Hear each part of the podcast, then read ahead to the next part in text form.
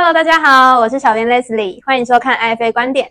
这是一个讲全球政治、军事、经济、科技趋势的理财知识频道。每周三晚上六点，一起培养独立思考能力。如果喜欢我们的影片，欢迎订阅、按赞、分享、开启小铃铛哟。那我们就开始吧。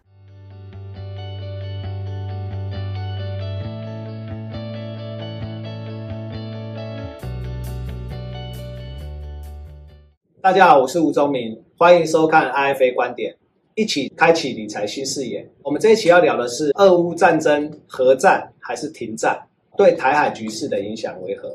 那我们都知道啊，一开始为什么会有俄乌战争，就是因为美国邀请乌克兰加入北约，乌克兰也想要加入，俄罗斯觉得他的国安被威胁了，所以进行了一个特别的军事行动。那在这个特别军事行动打到现在。发现一件事情，就是俄国的战法都是用二次世界大战的战法，每天轰了几万枚的炮弹，再轰乌克兰。可是呢，从美国跟欧洲开始提供了海马斯火箭弹啊，或者是刺针飞弹啊、标枪飞弹，整个局势就开始逆转了。为什么？因为二战讲的是武器数量，用数量在打，狂轰滥炸。可是呢，现在新形态的战争用的是精准打击。这精准打击之下。它不会浪费炮弹，直接非常精准的一颗飞弹就把一个坦克打掉，一个飞弹就把战斗机打掉。但重点是这个飞弹呢又很便宜，又不是很昂贵的飞弹，甚至用无人机，还有用马斯克的低轨道卫星。俄罗斯的军人啊，就好像在室内打电动一样，他直接看到对方的坦克，原本躲在树林里面，正常打仗是看不到的。可是呢，透过卫星，透过热感应，就可以知道。坦克在那边，然后就可以把它炸掉。所以你会发现，俄罗斯它的败相就出现了。当它败相出现的时候，他的那些盟友，尤其是中国，他不希望俄罗斯打败仗，因为俄罗斯如果打败的话，接下来美国就可以专心对抗中国。所以在上海峰会的时候，习近平就对这件事情表达关切跟疑问，他期望俄罗斯能够终止这个战争。为什么？因为习近平希望呢跟欧盟。建立一些关系，因为欧盟现在因为俄乌战争又被俄罗斯天然气断气，欧洲整个经济都受到影响，没有电，那甚至这个冬天都不知道怎么度过。在这个情况下，欧洲是不可能跟习近平去谈任何的合作，尤其在欧洲，欧盟跟北约，如果说俄罗斯的战争威胁很强的时候，会发现到北约的力量会高于欧盟。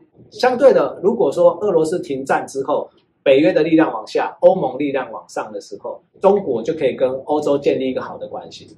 印度呢，莫迪你说现在不是战争的时代，因为俄乌战争打下去，全世界粮食啊、燃料啊，整个通膨往上，世界经济都产生巨变，所以印度也是主张反对。那土耳其本来也是很站俄罗斯这边的，现在也讲说。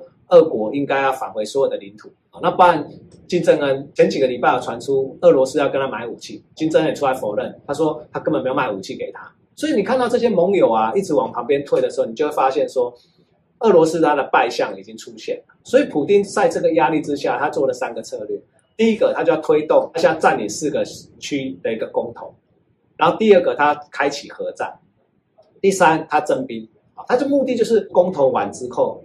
然后呢，把征兵的三十万人派到这个占领区里面去维安。当公投成立，这些人加入俄罗斯开始，这些地方变成俄罗斯的领土。所以俄罗斯本来从侵略者，他现在转换成他是什么防卫国土。好，那既然是我的国土，如果你们任何人西方国家进攻，他就要核子武器来攻击对方。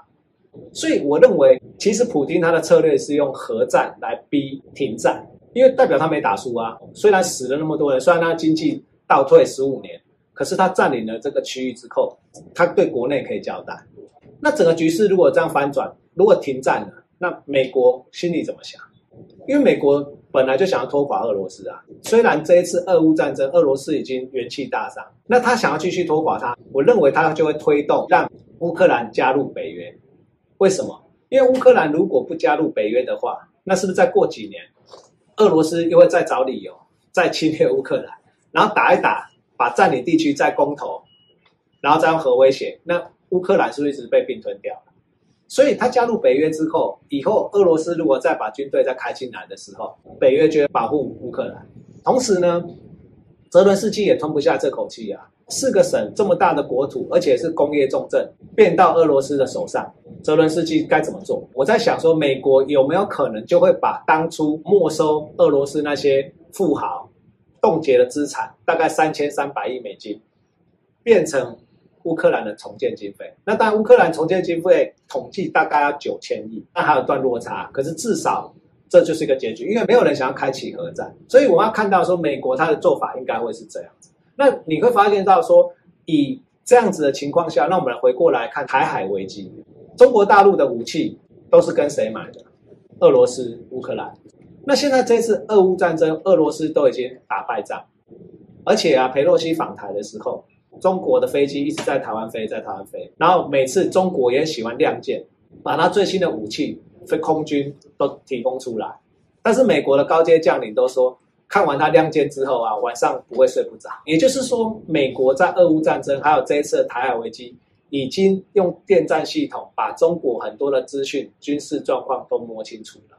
所以我是觉得说，俄罗斯这一次整个战局被扭转的情况下，会变成一个前车之鉴，让中国比较不敢再次轻易启动一个台海危机。同时啊，美国因为俄乌战争。他也发现到一件事情，就是说他太慢介入了。如果一开始俄国进来的时候，他就提供这些先进的武器，那是不是这个战争早就结束了？但是台湾的状况跟乌克兰不一样，乌克兰毕竟是一块广大的领土，那台湾有海。如果中国大陆用佩洛西访台的那个方式把台湾封锁了，那美国的武器怎么运进来？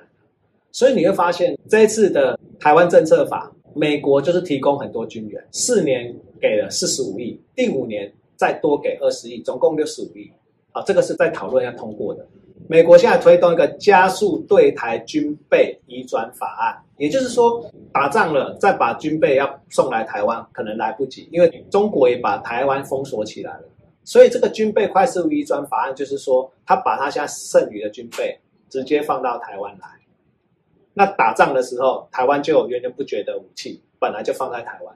而且这个法案呢，这几天在韩国、日本，包括菲律宾哦，菲律宾现在港口啊，它的军事设施给美国用，美国的物资都要带过来。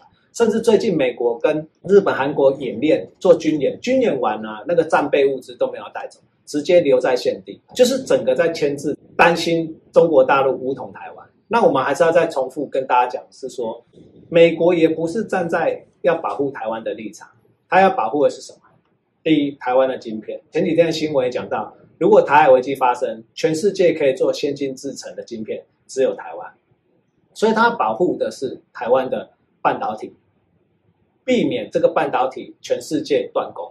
第二个是台湾就是美国的第一岛链，他怕台湾被中国大陆拿走之后，就用这个台湾当破口，然后。开始往第二岛链、第三岛链，解放军开始出海，他想要做的这个部分，所以他开始做串联、做围堵。同时我们也注意到，美元现在快速的升息，美元一直升息的情况下，人民币已经破七了，快速的贬值。再加上中国现在经济也不太好，因为疫情清零，还有烂尾楼事件，再加上俄罗斯这一次战场上的失利，是不是就会吓阻中国大陆不要来攻台？